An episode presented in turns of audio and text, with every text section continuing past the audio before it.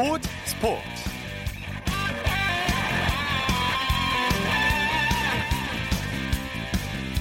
여러분 안녕하십니까 아나운서 이창진입니다 손흥민 선수가 끝내 눈물을 흘리고 말았습니다 오늘 새벽 리버풀과의 유럽 축구연맹 챔피언스리그 결승에서 풀타임을 뛰며 그라운드를 이겼지만 팀이 0대2로 지면서 토트넘이 준우승을 차지했는데요. 하지만 손흥민 선수는 최선을 다했고 좋은 모습을 보여줬습니다. 한 토트넘 팬은 소니 당신과 동료들은 최선을 다해 뛰었다. 특별한 시즌을 보내줘서 고맙다라고 손, 손흥민을 격려했고요. 다른 토트넘 팬도 더 강해진 모습을 보였다라고 응원했습니다. 축구 전문가들도 일제히 손흥민 선수의 활약을 높이 평가했는데요. 손흥민 선수의 활약상 잠시 후 축구 전문 기자와 자세히 살펴보겠습니다. 일요일 스포츠 스포츠 먼저 프로야구 소식으로 시작합니다. 스포티비 뉴스의 김태우 기자입니다. 안녕하세요. 네, 안녕하세요. 먼저 잠실구장으로 가보죠. NC가 LG 연승 행진에 제동을 걸었네요. 네, 연패에 빠졌던 NC가 세 번은 패하지 않았습니다. 어, 이날은 4대 1로 이기고 연패를 끊은가 동시에 싹쓸이 패배 위협에서 벗어났습니다. 네, 양의지 선수가 팀을 위기에서 구했죠. 네, 사실 연패에 빠진 상황이라 경기 초반 양상이 좀 중요했는데요. 양의지 선수가 홈런 포로 기선 제압에 앞장섰습니다. 0대 1로 뒤진 2회 솔로 홈런을 기록을 했고요. 3회에 다시 한 점짜리 홈런을 터뜨리면서 개인 통산 8번째 연타석 홈런을 완성했습니다. 네. 양의지 선수는 이날 11호, 12호 홈런을 기록하면서 홈런 부분 공동 2위로 올라섰습니다. 예. NC 선발 박진호 선수가 호투했죠? 네, 이날 뭐 NC의 승리에 박진우 선수를 빼놓을 수 없을 것 같은데요. 박진우 선수가 7이닝 동안 81개의 공을 효율적으로 던지면서 3피안타 6탈삼진 1실점을 기록하며 선전했습니다. 이날 공이 움직임이 아주 좋았고요. 빠른 승부도 돋보였습니다. 개인적으로는 네. 시즌 네 번째 승리를 거뒀습니다. 네. SK는 하나를 꺾고 선두 자리를 지켜냈네요. 네, SK가 5대 2로 하나를 꺾고 전날 패배를 서력한과 동시에 위닝 시리즈를 기록했습니다. 네. 4연속 위닝 시리즈를 기록하면서 선두 자리를 유지했습니다. 네, 오늘 수훈 선수는 단연 최정 선수를 꼽을 수 있겠죠? 네, 앞서 제가 양희지 선수 말씀을 드렸는데 예. 최정 선수도 1회와 3회 연타석 홈런을 치면서 경기 기선 제압에 결정적인 몫을 했습니다. 예. SK가 초반 고비를 넘길 수 있었던 원동력이었고요. 역시 시즌 11호, 11호, 12호, 12호 홈런이었습니다. 홈런 두 방을 비롯해서 4안타, 3타점의 대활약을 펼치면서 팀 승리를 이끌었습니다. 네, 한 선수가 연타석 홈런을 친다면 그 팀이 질 확률은 거의 없다고 봐야죠. 네. 네, 맞습니다. 특히 이렇게 경기 초반부터 홈런이 나오면은 어, 네. 그 팀의 분위기가 확 살기 마련입니다. 네. SK 선발 산체스 선수 하나 타선을 꽁꽁 묶어놨죠? 네, 이날도 최고 시속 154km에 이르는 빠른 공, 그리고 포크볼을 앞세워서 좋은 투구를 했습니다. 7이닝 동안 안타 6개를 맞았지만 2실점으로 무난하게 잘 막아내면서 시즌 8번째 승리를 거뒀습니다. 네. 이번 주에만 2승을 쓸어 담았습니다. 한화가 초반에는 괜찮았는데 뒷심이 부족했던 것 같아요. 맞습니다. 0대 3에서 2대 3으로 따라간 것까지는 좋았는데 계속된 추격 찬스에서 타선이 터지지 않았던 게 좀 아쉬웠고요. 7회 버티기를 위해서 올린 송은범 선수가 두 점을 허용하면서 경기 분위기가 SK 쪽으로 급격하게 넘어갔습니다. 네. 반면 SK는 서진용, 하재훈 선수가 리드를 잘 지키면서 팀 승리를 확정했습니다. 네. 두산이 KT를 꺾고 3연패에서 탈출했네요. 네, KT전 5연패에 빠져 있었던 두산이 이날은 7대 4로 이겼습니다. 수원 징크스에서 벗어났습니다. 네, 두산 타선의 집중력이 빛났죠? 네, 이날 KT 선발 배재성 선수에게 두산 타선이 당, 지난번 맞대결 당시에 좀 고전을 했었습니다. 하지만 오늘은 좀 달랐습니다. 말씀하신 대로 타선이 경기 초중반 힘을 내면서 경기를 유리하게 풀어나갈 수 있었고요. 이날 타선은 최조한 선수가 3안타를 기록하는 등 14안타를 어, 기록하면서 KT 마운드를 공략했습니다. 네, 오늘 경기 승부처는 어디였나요? 역시 1대1로 맞선 두산의 4회 공격이라고 할 수 있겠는데요. 김재환 선수부터 시작된 타순이 연속 출루를 기록하면서 4회에만 6점을 뽑고 전세를 장악했습니다. 네. 박세혁 선수가 2타점 적시타, 정수빈 선수, 페르난데스 선수, 최주환 선수도 역시 적시타를 기록하면서 타자들이 고루 힘을 냈습니다. 네. 두산 선발 린드블럼 선수 역시 에이스다운 모습을 보여줬어요. 네, 이날 홈런 두 개를 맞으면서 어, 실점 4점을 하긴 했지만 6과 3분의 2이닝을 버티면서 팀 승리를 이끌었습니다. 어려운 상황에서 꾸준히 이닝을 소화하는 모습이 인상적이었고요. 시즌 아홉 번째 승리인데 이는 KBO 리그 전체 1위 기록입니다. 네, 권혁 선수는 의미 있는 기록을 달성했네요. 네, 권혁 선수가 이날 린드블럼 선수에 이어서 팀의 두 번째 투수로 등판해 홀드를 챙겼는데요. 개인적으로는 통산 150번째 홀드이기도 했습니다. 권혁 선수가 지금 KBO 리그 역대 홀드 부문 2위입니다. 어, 1위 네. 안지만 선수가 우완임을 감안하면은 좌완으로는 처음으로 150홀드 고, 고지를 밟았습니다. 네, 삼성은 롯데를 꺾고 위기에서 벗어났네요. 네, 삼성이 주말 3연전 싹쓸이 패배를 면했습니다. 롯데를 8대 3으로 꺾고 3연패에서 탈출했습니다. 네, 삼성 선발 윤송환 선수 대기록을 세웠죠? 네, 이날 경기 중반 홈런을 맞기는 했지만 그래도 5이닝을 3실점으로 잘 막으면서 승리 투수 요건을 갖춘 채 마운드를 내려갔고요. 예. 오늘이 개인 통산 130번째 승리였습니다. 예. 이는 KBO 리그 역대 8번째 기록입니다. 예. 오랜만에 삼성 타선이 화끈하게 터졌어요. 네, 삼성이 이날 기존과 좀 상당 부분 다른 타순을 들고 나왔습니다. 어, 결과적으로는 적중을 한 모양새가 됐는데요. 구자욱 선수가 홈런 하나를 포함해서 5타수 3안타, 3타점 2득점의 맹활약을 펼쳤고요. 네. 김헌곤 선수도 3안타, 러프 박해민 선수는 멀티히트를 기록했습니다. 네. 키움은 기아를 상대로 기분 좋은 승리를 거뒀네요.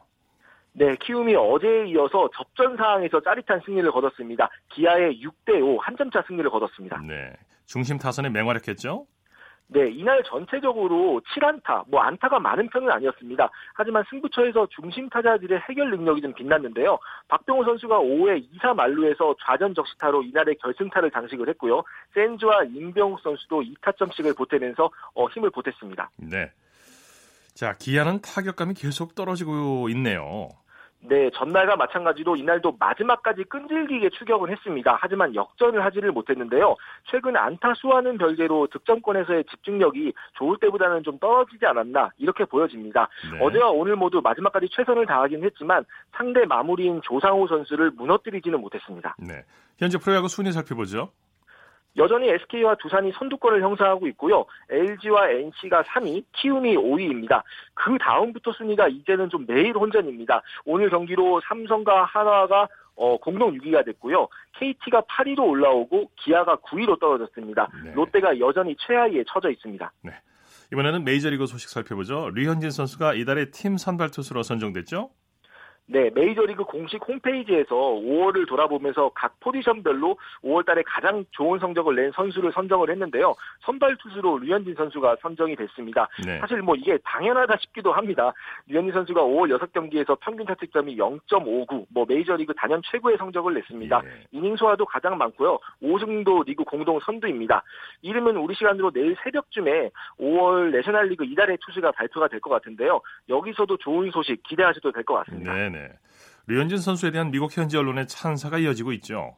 네, 요즘 뭐 류현진 선수 관련 뭐 미국 언론의 기사가 너무 많아서요. 예. 뭐 사실 이거 뭐 골라서 전달하기도 굉장히 힘든 상황입니다. 오늘 NBC 캘리포니아는요, 류현진 선수가 지난 31일 어, 뉴욕 메츠전에서 무실점 투구를 펼치면서 역사적인 5월을 완성했다. 어, 사이영상 시즌을 시작한 류현진은 다저스 구단 역사에서 최고 중 하나로 꼽힐 만한 월간 성적을 올렸다 이렇게 칭찬했습니다. 네, 부상만 조심한다면 이 페이스는 당분간 갈 것 같아요. 맞습니다. 류현진 선수 지금 그만큼 페이스가 안정적입니다. 예. 그 류현진 선수가 뛰고 있는 LA 다저스가 40승을 올렸죠? 네, 오늘은 신인 윌 스미스 선수의 끝내기 홈런을 앞세워서 필라델피아를 꺾었습니다. 네. 어, 다저스의 뒷심이 필라델피아보다 더 강했는데요. 다저스가 이날로 시즌 40승 고지를 밟았습니다. 물론 시즌 초반이고 단순 계산이긴 하지만 시즌 110승 페이스거든요. 만약에 네. 110승을 달성을 한다면은 LA 다저스 구단 역사상 최다승을 기록하게 됩니다. 네. 부상과 부진으로 마이너리그로 강등된 강정호 선수는 다시 살아나고 있어요. 네, 지금 재활 경기 일정으로 마이너리그에 가 있는데 예. 오늘 3안타 맹타를 휘둘렀습니다. 강정호 선수가 지금 마이너리그 4경기에서 타율이 무려 4할 6푼 1위를 기록을 하고 있습니다. 예. 어, 야수의 재활 경기 한도는 20일인데요. 지금 상황이라면 20일이 다 가기 전에 메이저리그로 재등록될 가능성도 있어 보입니다. 예. 어, 이 감각이 좀 메이저리그에서도 계속 통할 수 있었으면 좋겠습니다. 네, 소식 감사합니다. 네, 고맙습니다. 프로야구 소식 스포티비 뉴스의 김태우 기자였고요. 이어서 축구 소식 살펴보겠습니다. 베스트 11의 손병하 기자입니다. 안녕하세요. 네, 안녕하세요. 아, 오늘 어, 새벽에 빅게임이 펼쳐졌는데 유럽 챔피언스리그에서 리버풀이 토트넘을 꺾고 우승을 차지했죠. 네. 예, 우리 시각으로 오늘 새벽 4시 스페인 마드리드에서 열린 2018-2019 유럽 축구연맹 챔피언스리그 결승전에서 리버풀이 토트넘을 2대 0으로 꺾으며 통산 6회 우승의 위업을 달성했습니다. 네. 리버풀은 전반 3분 만에 나온 모하메드 살라 선수의 페널티킥 선제골, 후반 43분에 터진 디보크 오리기 선수의 추가골에 힘입어서 토트넘을 2대 0으로 꺾었습니다. 이로써 리버풀 통산 여섯 번째 빅이어를 들어올리며 잉글랜드 최다 우승 클럽의 타이틀을 더욱 견고히 했고요. 토트넘은 사상 첫 우승에 도전했지만 아쉽게 정상 등극을 다음 기회로 미뤄야 했습니다. 네, 손흥민 선수 선발 출전해서 좋은 모습을 보였는데 참 아쉽게 됐어요. 네, 맞습니다. 손흥민 선수 오늘 경기에서 선발 출장해 해리케인 선수 등과 함께 토트넘의 공격을 이끌었습니다. 뭐 손흥민 선수 오늘 경기에서 가장 토트넘 선수 중 가장 빛났습니다. 네네. 움직임이 위협적이었고요. 좋은 장면도 수차례 만들었습니다. 네. 특히 세계 최고의 수비수로 꼽히는 리버풀의 버질 반다이크 선수를 수차례 괴롭히면서 역시 손흥민이란 찬사를 이끌어냈습니다. 네네. 물론 손흥민 선수가 공격수이기 때문에 결과적으로 골을 만들지 못한 것은 아쉽습니다. 그러나 한 수 위의 전력을 자랑하는 리버풀 수비진을 상대로 종횡무진 활약하면서 다음 시즌에 대한 기대감을 만드는 데는 뭐 충분히 성공했습니다. 네, 수비가 워낙 촘촘해서 공간을 내주질 않더군요. 네네. 이 벵거 감독을 비롯한 축구 전문가들도 일제히 손흥민 선수의 활약을 높이 평가했죠. 네, 그렇습니다. 오랜 시간 잉글랜드의 명문 클럽이죠. 아스널을 이끌었던 벵거 감독 오늘 경기가 끝난 후 손흥민 선수에게 후한 평가를 내렸습니다. 네. 벵거 감독은 토트넘에서 오직 손흥민만 위협적이었다 이렇게 말하면서 높이 평가했습니다. 이 제이미 레드냅 감독도 역시 토트넘이 믿고 쓸 수 있는 공격수는 손흥민뿐이다 이렇게 밝히면서 토트넘의 에이스 역을 손흥민 선수가 하고 있다고 전했습니다. 네. 그리고 글로벌 스포츠 전문 매체죠 ESPN도 손흥민 선수가 유일하게 리버풀을 위협했다면서 좋은 활약을 펼쳤음을 인정했습니다. 네, 네. 손흥민 선수가 좀 많이 속상했던 것 같아요. 경기 후에 아쉬움의 눈물을 흘렸죠. 네. 손흥민 선수 중요한 경기에서 승리하지 못하면 가끔 북받치는 감정을 추스르지 못해 눈물을 흘리곤 했는데요. 오늘 결승전이 끝난 후에도 눈물을 좀 훔쳤던 것 같습니다. 손흥민 선수 이기지 못해 국내 축구 팬들에게 죄송하다면서 고개를 떨어뜨렸습니다. 네네. 그래도 손흥민 선수 매너는 정말 최고였습니다. 손흥민 선수 경기가 끝난 후 리버풀 선수들을 뭐 진심으로 축하해줬고요. 팬들에게도 고마움을 진심으로 전했습니다. 네. 손흥민 선수 항상 상대방을 존중하지 않으면 안 된다고 배웠다 이렇게 말하면서 패배의 아픔에도 불구하고 승자를 축하하는 대인배다운 모습을 보였습니다. 토트넘은 요즘 이상하게 케인 선수가 나오면 경기력이 안 좋던데 오늘도 예외가 아니었었죠? 네. 이 해리케인 선수 명실상부 토트넘의 에이스죠. 최근 수년 동안 가장 많은 골을 넣은 진짜 에이스입니다. 네. 그러나 이번 시즌 좀 부진한데요. 오히려 케인 선수가 빠졌을 때 토트넘의 경기력과 성적이 더 좋다는 그런 얘기까지 나오고 있습니다. 네. 일각에서는 그대로 케, 그래도 케인 선수가 필요하다는 주장을 하기도 했는데요. 결과적으로 오늘 토트넘의 패인 중 하나가 바로 케인 선수였습니다. 예. 이 케인 선수는 토트넘 원톱 공격수로 선발 출장했지만 뭐 별다른 모습 보이지 못했고요. 일부 전문가는 그런 케인 선수가 아예 보이지 않았다며 혹평하기도 했습니다. 예. 케인 선수 이번 시즌 개인은 물론이고 팀으로도 모두 실망스러웠는데 다음엔 어떤 모습을 보일지 좀 주목해야 될 것 같습니다. 네, 리버풀은 통산 6회 우승을 달성하면서 명문 클럽의 입지를 다시 한번 견고히 했죠. 맞습니다.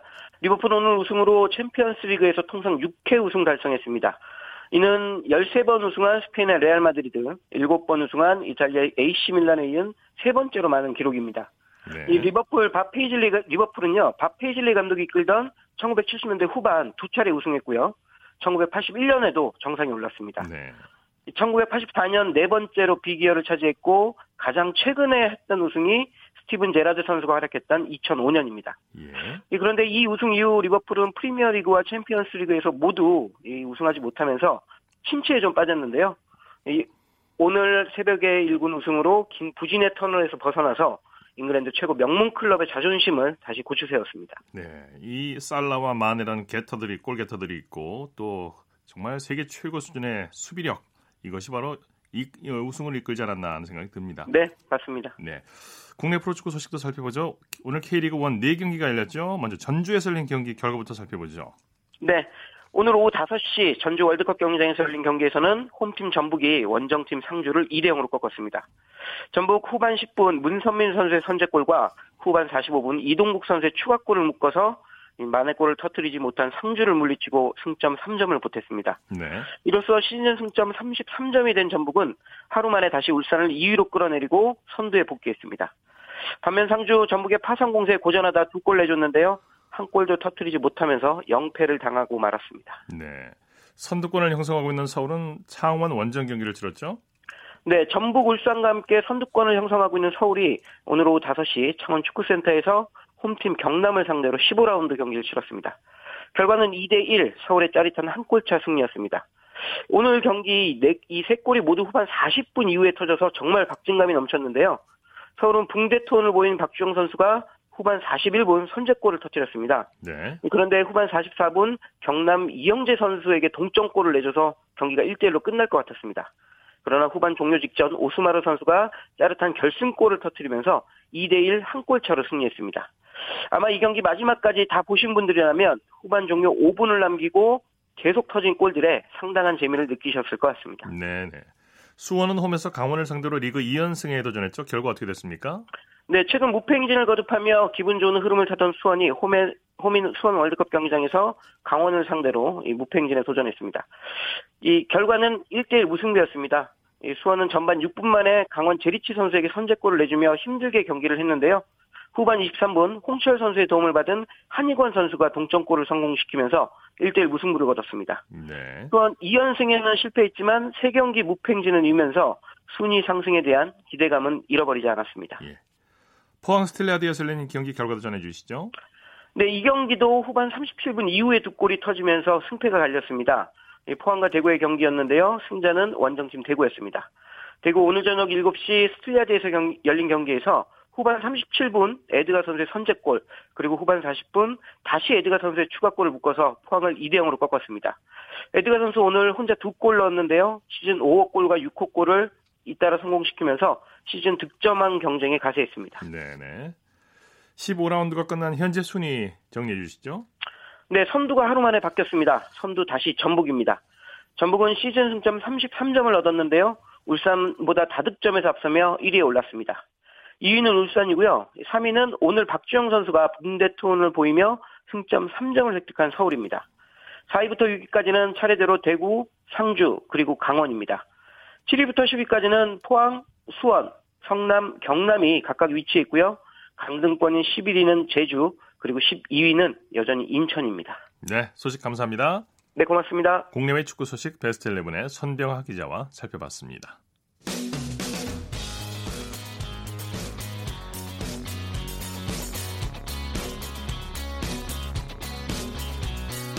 따뜻한 비판이 있습니다. 냉철한 분석이 있습니다. 스포츠 스포츠 이어서 스포츠에 숨어있는 즐거움과 노력 그리고 열정을 소개하는 스포츠를 만드는 사람들 시간입니다. 이혜리 리포터와 함께합니다. 어서 오십시오. 네, 안녕하세요. 아, 오늘 어떤 분을 만나셨습니까? 네, 최근 인터넷을 뜨겁게 달군 한 축구 동영상이 있는데요. 이 영상은 K3 리그 베이직 고양시민 축구단과 평창 FC의 경기가 열린 강원도 평창 종합운동장에서 열린 경기입니다.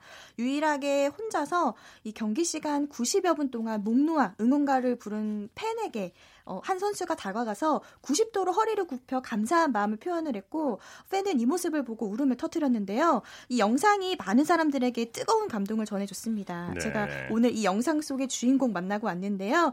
이 주인공은 K3 리그 고양시민 축구단의 서포터 라데관 씨입니다. 이 네. 라데관 씨가 응원하고 있는 이 고양시민 축구단은 K3 리그 베이직에 속하는데요. 이 K3 리그는 상위 팀들이 모여 있는 어드밴스와 또 하위 팀들로 구성된 베이직 으로 이렇게 두 개로 구분이 되는데 예. 이 고양은 베이직 안에서도 만년 하위 팀입니다.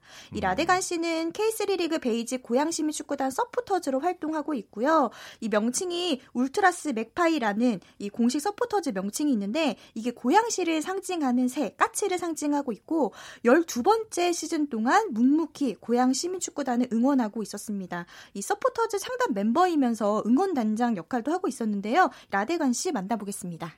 저희가 평창이랑 경기하기 전에 저희가 6연패를 당했어요. 그러니까 리그에서 한 경기도 승이 없는 상태였는데 사실 혼자 원정 가는 경우가 좀 많이 있어요. 그날은 또 유독 또 외롭더라고요. 혼자 이렇게 다니다 보니까 좀 기분도 울적하고 이런 상태로 경기를 갔는데 저희 선수들이 경기 시작했는데 생각보다 너무 잘해주는 거예요. 저희 선수들이 포기하지 않고 끝까지 뛰어줘가지고 페널티킥을 얻어냈거든요. 그 순간부터 갑자기 눈물이 좀 날라고 하는 거예요. 안명환 선수가 골을 넣고 난 다음에 제 쪽으로 갑자기 오는 거예요. 인사하러. 그래가지고 아, 그 순간 또 그거에 대해서 너무 감격을 많이 했거든요. 내가 뭐라고 선수들이 많이 고마워하고 있고 제가 이렇게 축구장을 다니는 거를 주변 사람들 많이 알아요. 항상 저한테 그 지는데 뭐하러 가? 약간 좀 농담식으로 이렇게 얘기를 하는데 저한테는 그게 사실 좀 상처가 많이 됐거든요. 뭐 저한테는 인생에 있어서 가장 중요한 부분을 차지하는 팀인데 주변에서 그런 식으로 얘기할 때마다 좀 마음에 상처가 좀 됐는데 그렇게 골이 들어가는 순간에 그때는 정말 그런 서름들이 갑자기 폭발하기도 했었고 우리도 할 수 있다라는 걸 보여주게 되어서 그때는 너무 기분이 좋았죠.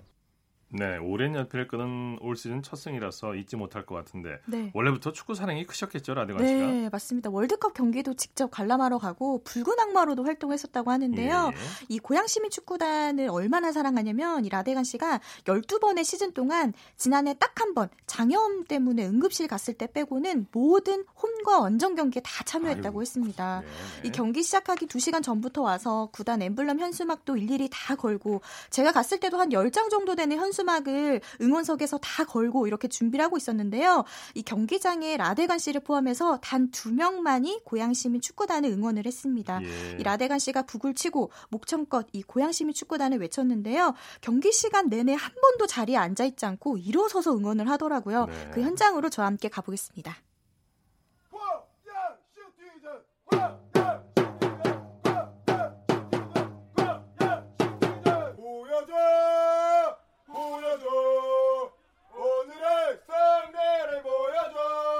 저희 팀이 뭐 사실 1년에 이기는 날이 그렇게 많진 않아요. 하지만은 저희 선수들이 항상 포기하지 않는 모습 보이면서 어쩌다 한 번씩 이기는 모습 보여주고 그럴 때마다 저는 정말로 매우 감격스럽고 그렇거든요. 그렇기 때문에 선수들과 함께 어떻게 보면은 호흡할 수 있는 그런 팀이라는 생각이 많이 들고 있습니다. 어, 선수들이 사실은 어, 많이 힘든 선수들이 많아요. 뭐 부상을 당했는데도 이렇게 뛰어주는 선수들도 있고 그리고 모든 선수들이 정말 꿈을 이루기 위해서 이 팀에서 항상 최선을 내 뛰어주고 있거든요. 그렇기 때문에 다른 K리그 팀들이나 이런 팀들은 연봉이 되게 많은 선수들도 많고 화려한 스타 플레이어도 많지만은 우리는 그에 비하면 그런 스타 플레이어는 없지만은 그래도 꿈을 잃지 않고 그 선수들 못지않게 최선을 다하는 선수들이 있기에 그래서 그 팀들과 견주해도 더 대단한 팀이라고 저는 생각을 하고 있습니다. 네, 이 고양 시민 축구단은 라데관 씨 같은 진정한 팬이 있어서 든든하겠어요. 네. 근데 이 라데간 씨와 함께 열렬히 응원하고 있는 또 한 명의 서포터가 있습니다. 예. 황민석 씨인데요. 이 라데간 씨를 보면서 더 열심히 응원해야겠다 이렇게 생각을 했다고 합니다. 예. 배울 점도 많다고 했고요. 이 황민석 씨에게 직접 들어보겠습니다. 진짜 제일 배우고 싶은 축구 서포터즈 문화를 알려주셨거든요.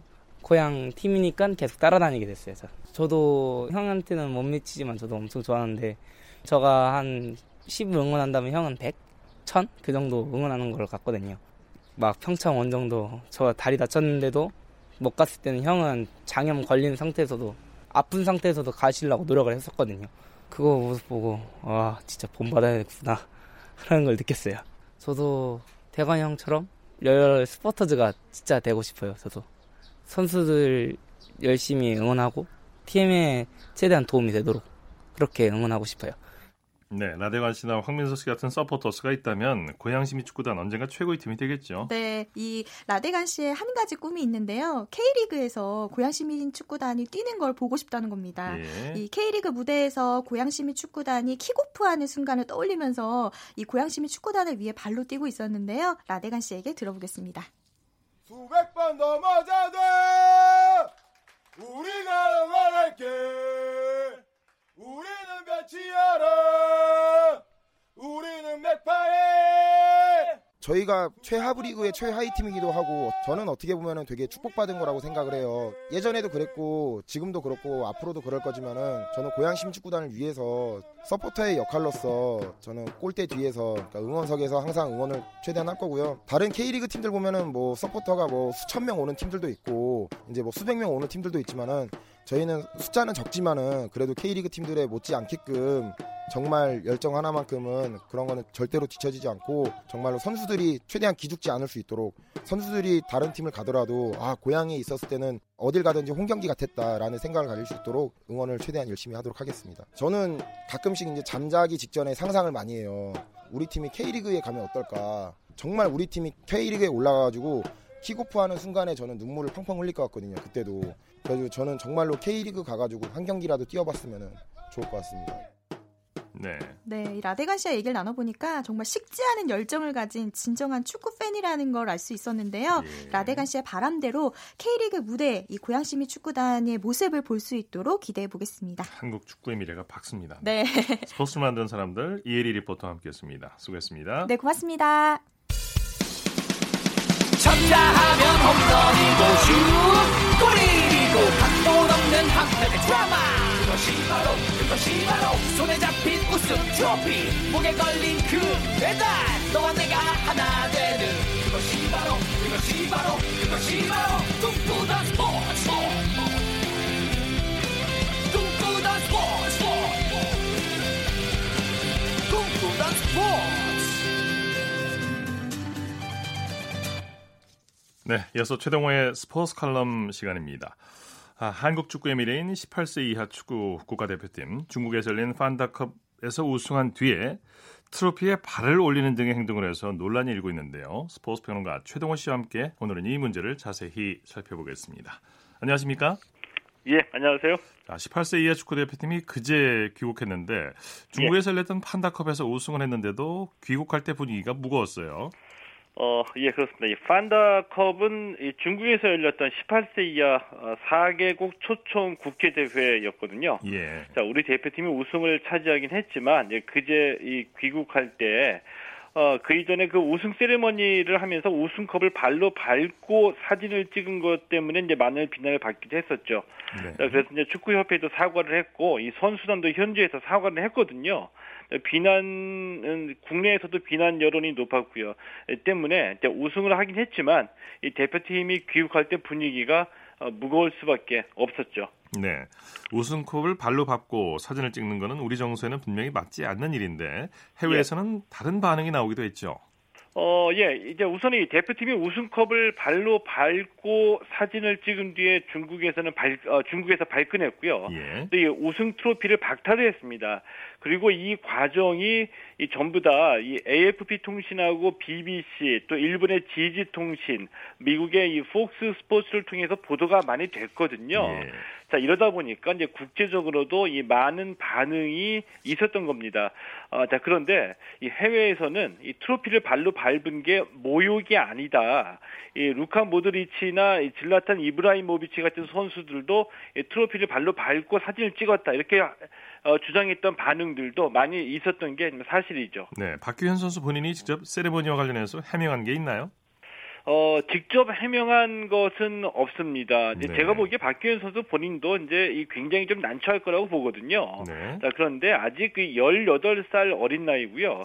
이 언론 앞에서 이 공개적으로 어, 국민 앞에 서서 이 사과하거나 해명하는 것이 이제 박규현 선수에게는 또 다른 좀 이 상처나 어려움이 될 수도 있다라고 보거든요. 예. 때문에 이제 본인의 공개적인 사과나 해명은 좀 다르게 생각해 생각해 볼 필요도 있다라고 보고요. 근데 모두들 다 궁금하죠. 왜 그랬을까? 왜 그런 짓을 했을까 궁금한데 이 박규현 선수가 일부러 이 중국 축구를 모욕하거나 비하하려고 우승 트로피를 밟았다고는 생각하지는 않습니다. 예. 그럴 이유도 없는 거고요. 아마도 이 우승했다는 이 흥분된 감정에 휩싸여서 이 순간적으로 해외 유명 스타들의 이 발로 밟는 이 세레머니를 흉내내지 않았나 뭐좀 네, 네. 그런 생각이 들기도 합니다. 뭐 어떤 의도를 담지는 않았으리라 보고요. 박규현 예. 선수 18살 어린 나이다 보니까 주의 깊게 생각하지 못했던 점은 분명히 있었겠죠. 어, 예, 그 점은 이제 지적을 해야지 되겠죠. 이 자신의 행동이 어떤 의미로 비춰지는지 또는 이 국가대표가 어떤 의미인지에 대한 생각이 부족했다는 것은 이제 틀림이 없습니다. 이와 예. 관련해서도 어, 축구 협회도 그렇고요. 소속팀에서도 이런 문제들은 이제 선수들에게 이제 교육을 해야 된다라고 보거든요. 네. 아, 특히 이제 우리 지도자들이 평소에 선수들을 지도할 때에 자, 스포츠는 경쟁이니까 경쟁에서 무조건 이겨야지 돼. 이런 나는 이런 식으로 좀 가르치지 않았는지 좀 반성할 필요도 좀 있다라고 보고요. 이 스포츠가 물론 이기기 위해서 최선을 다해야 되는데 무조건 이겨야 되는 건 아니잖아요. 네네. 이제 그래서 이겼을 경우에 우리 선수들이 이 패한 선수들을 찾아가서 어깨도 좀이 두드려 주고 격려해 주는 걸 많이 좀 보고 싶거든요. 예. 또 이런 거를 우리 지도자들이 가르쳐 줬으면 좋겠고요. 이런 면에서 보면은 이 박규현 선수의 잘못은 박규현 선수보다도 우리 어른들의 잘못이 좀 더 크지 않나 이런 생각이 들기도 합니다. 네. 중국에서는 아직 앙금이 남아 있는 것 같아요. 예. 어, 중국의 시나 스포츠가 유명 선수들 선수들도 이 트로피를 발로 밟은 건 사실인데 예. 이 유로파 리그하고 챔피언스 리그 그러니까 이 클럽 팀들 간의 경기에서 나온 행동이고 국가대표팀 경기에서는 이런 일이 없었다라고 지적을 했거든요. 네. 자, 그러면서 이 판단은 이 중국의 국보라고 설명하면서 트로피의 의미를 강조하기도 했습니다. 네. 근데 이런 얘기들은 이제 제가 보기엔 좀 구차해요. 왜냐하면은 네. 이 팩트는 이 박규현 선수가 트로피를 발로 밟았고 중국이 항의했고 우리 선수단하고 축구협회가 공식 사과한 거거든요. 네. 여기까지가 의미 있는 이거 뉴스 가치가 있는 팩트고요. 그 이후에 나오는 얘기들 해외에서는 어땠고 이번 경우는 다르고 트로피가 어떤 의미가 있고 이런 것들을 계속 보도하는 거는 이그 가십을 자꾸 만들어서 언론사가 장사를 하는 그런 이 기사 같지 않은 기사라고 봅니다. 이 네. 국내 언론에서도 이 중국 언론 보도를 그대로 이 중계 방송 하듯이 받아가지고 인용해서 보도하고 있는데 이것도 뭐 이 논란이라고 얘기하면서 사실은 논란을 키우고 싶어하는 그런 이제 옐로우 전, 저널리즘이라고 보기 때문에 뭐 그렇게 크게 신경 쓸 일은 아니라고 봅니다. 네. 자, 오늘 말씀 감사합니다. 예, 고맙습니다. 최동호의 스포츠 칼럼 스포츠 평론가 최동호 씨였고요. 이어서 우리 이어서 우리나라 스포츠 각 종목의 발전 과정을 살펴보는 스포츠 기록실 시간입니다. 오늘부터는 2000년대 이후 한국 스포츠의 새로운 메달 박스가 된 펜싱에 대해서 자세히 들여다보겠습니다. 오늘도 스포츠 평론가 신명철 씨와 함께합니다. 안녕하십니까? 네, 안녕하십니까? 펜싱이 일찍 이제 무기로 사용하던 검의 사용법으로 출발해서 고대 로마 네. 시대를 거쳐 중세에 전해졌다고 하죠. 네, 중세에 들어서서 기사도의 확립과 함께 유명한 검객들이 나왔고, 뭐 소설 같은 데도 많이 등장하지 않습니까? 네네. 높은 수준의 검을 다루는 기술이 이제 만들어지기 시작을 했고요. 검도 역시 매우 정교하게 만들어졌습니다. 예. 16세기 중반 이후 화약의 발달에 따라서 고대로부터 쓰였던 두껍고 무거운 검이나 검법에서 변화, 커다란 변화가 일어나게 되는데요. 어, 양쪽 날이 가늘고 긴 검 등이 이 시기에 생겨났습니다. 그래서 네. 이것을 한 손에 쥐고 보조 수단으로 단검 또는 외투를 갖추게 됐고요. 바로 이 시대가 오늘날 펜싱의 시초가 되겠고요. 많은 검들이 나타나서 여러 종류의 검술이 연구됐다고 합니다. 네, 이 검법이 18세기 무렵에는 귀족 계급의 교양의 일부로 꼽혔다고 하죠. 네, 이 무렵 전투적인 검법으로부터 스포츠적인 것으로 변화하기 시작을 하는데요. 마스크를 사용을 하게 되고 네. 검 그러니까 칼 끝에 손방망이를 달아서 안정성을 도모하면서 스포츠화하기 시작했거든요. 말하면 현대적인 의미의 펜싱 경기가 이 무렵 탄생했다고 볼 수 있겠고요. 펜싱은 1890년 아테네에서 열린 제1회 올림픽부터 정식 종목으로 태- 채택이 됐는데 당시 대회에서는 남자 플러레와 사브르에 걸쳐서 세개 세부 종목 경기가 열렸고요. 네네. 개최국 그리스와 오스트리아, 덴마크, 프랑스 모두 유럽 나라들이죠. 물론 이제 유럽에서 출발한 게 근대 올림픽이긴 합니다만은 15명의 선수가 출전한 가운데 그리스가 금메달 2개와 메달 1개, 동메달 1개를 차지했습니다. 펜싱은 이후 단 한 차례도 빠지지 않고 올림픽 무대에서 계속 펼쳐지고 있는 정말 전통적인 올림픽 종목이라고 할 수 있습니다. 예. 첫 올림픽 이후에 세부 종목이 계속 추가됐다면서요. 그렇습니다. 1900년 제2회 파리올림픽에서 남자부 에페가 세부 종목으로 추가가 됐고요. 1924년 제8회 파리올림픽에서 여자 플러의 개인전이 또 세부 종목으로 채택이 됐습니다.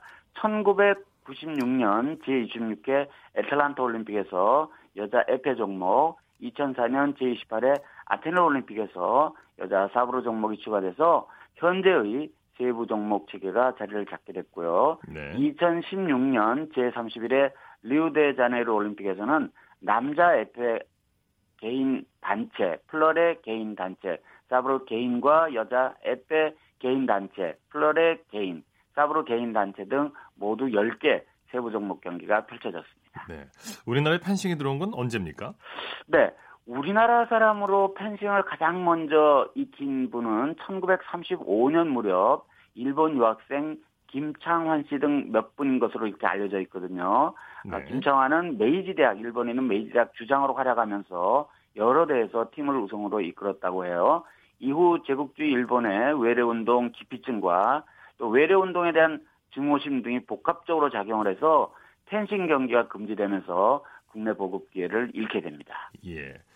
펜싱 이후에 경제 사정 때문에 발전 속도가 매우 느렸다면서요. 네. 일제 강점기에서 벗어난 뒤인 1946년 4월 앞에 잠깐 말씀드렸던 김창완 선생을 비롯한 몇몇 분이 모여서 고려 펜싱 불학부를 조직하고 펜싱 보급에 나섰지만 이게 아무래도 돈이 좀 많은 운동, 많이 드는 운동 아니겠습니까? 네, 네, 네, 네. 경제적인 사정과 연구 구입 등 어려운 문제에 부딪혀서 답보 상태를 면치 못하고 있었고요. 1947년 11월 조선 펜싱 연맹이 출범했는데 조선 선고협회와 조선 체조협회, 조선 육상 경기연맹 등 20여 개 단체가 이미 조직을 꾸린, 꾸린 뒤였어요. 그러니까 좀 늦었다는 얘기죠. 네. 그해 YMCA 창립 46주년 기념 행사에서 펜싱 시범대를 가지면서 스포츠 애호가들의 관심을 조금씩 조금씩 불러일으키게 됩니다. 예. 1950년대 후반 이후에 펜싱이 본격적으로 보급되기 시작했다고 하죠. 그렇습니다. 1956년 9월 대한펜싱연맹에서 대한펜싱협회로 이름을 바꿨고 1958년 2월 한국체육관에 펜싱부를 두고 펜싱의 본격적인 보급과 양성에 힘을 쓰기 시작하는데요. 앞에 잠깐 잠깐 말씀드린 이 한국 체육관 아마 중장년 팬 스포츠 팬 여러분 가운데는 이 체육관 이름을 기억하실 분들이 계실 것 같은데 1960년대 중반에 태능 선수진이 만들어지기 이전에 서울 중구 초동에 있던 한국체육관은 이 복싱과 레슬링, 역도 등이 또 주로 체급 경기 국가대표 선수를 배출해낸 뜻깊은 체육 시설인데 이곳에 펜싱부도 있었어요. 예, 그리고 이어서 1960년 8월 제17회 로마 올림픽을 앞두고 열린 국제 펜싱 연맹 초회 총회 참가에 우리나라가 회원국으로 가입하면서 국제무대 진출에 발판을 마련하게 됐습니다. 오늘 말씀 고맙습니다. 네, 고맙습니다. 다음 시간에도 펜싱 얘기 이어가도록 하겠습니다. 스포츠 평론가 신명철 씨와 함께했습니다. 스포츠 단신 전해드립니다. 김보아 선수가 한국 여자 프로골프 투어 롯데 칸타타 여자오픈 최종 라운드에서 역전 우승을 차지했습니다. 김보아 선수는 오늘 제주도 서귀포시에서 열린 롯데스카이힐 컨트리클럽에서 열린 최종 라운드에서 보기 없이 버디만 6개를 기록하면서 6언더파 66타를 쳤습니다. 최종 합계 14언더파 202타를 기록한 김보아 선수는 첫 승 이후 1년 만에 통산 2승 달성에 성공했습니다. 박상현 선수와 재미교포 김찬 선수가 올해 브리티시 오픈 골프 대회 출전 자격을 획득했습니다. 박상현 선수는 오늘 일본 JLPGA 투어 미즈노 오픈 최종 라운드에서 5언더파 67타를 기록해 최종 합계 4언더파 284타로 공동 3위에 올랐습니다. 그래서 박상현 선수는 이 대회 상위 4명에게 주어지는 올해 브리티시 오픈 골프 대회 출전 자격을 얻었습니다. 스포츠 스포츠 오늘 준비한 소식은 여기까지고요. 내일은 8시 30분부터 들으실 수 있습니다. 함께해 주신 여러분 고맙습니다. 지금까지 아나운서 이창진이었습니다. 스포츠 스포츠 As the sun goes down in front of me, reminds me where I wanna be. With you and you alone.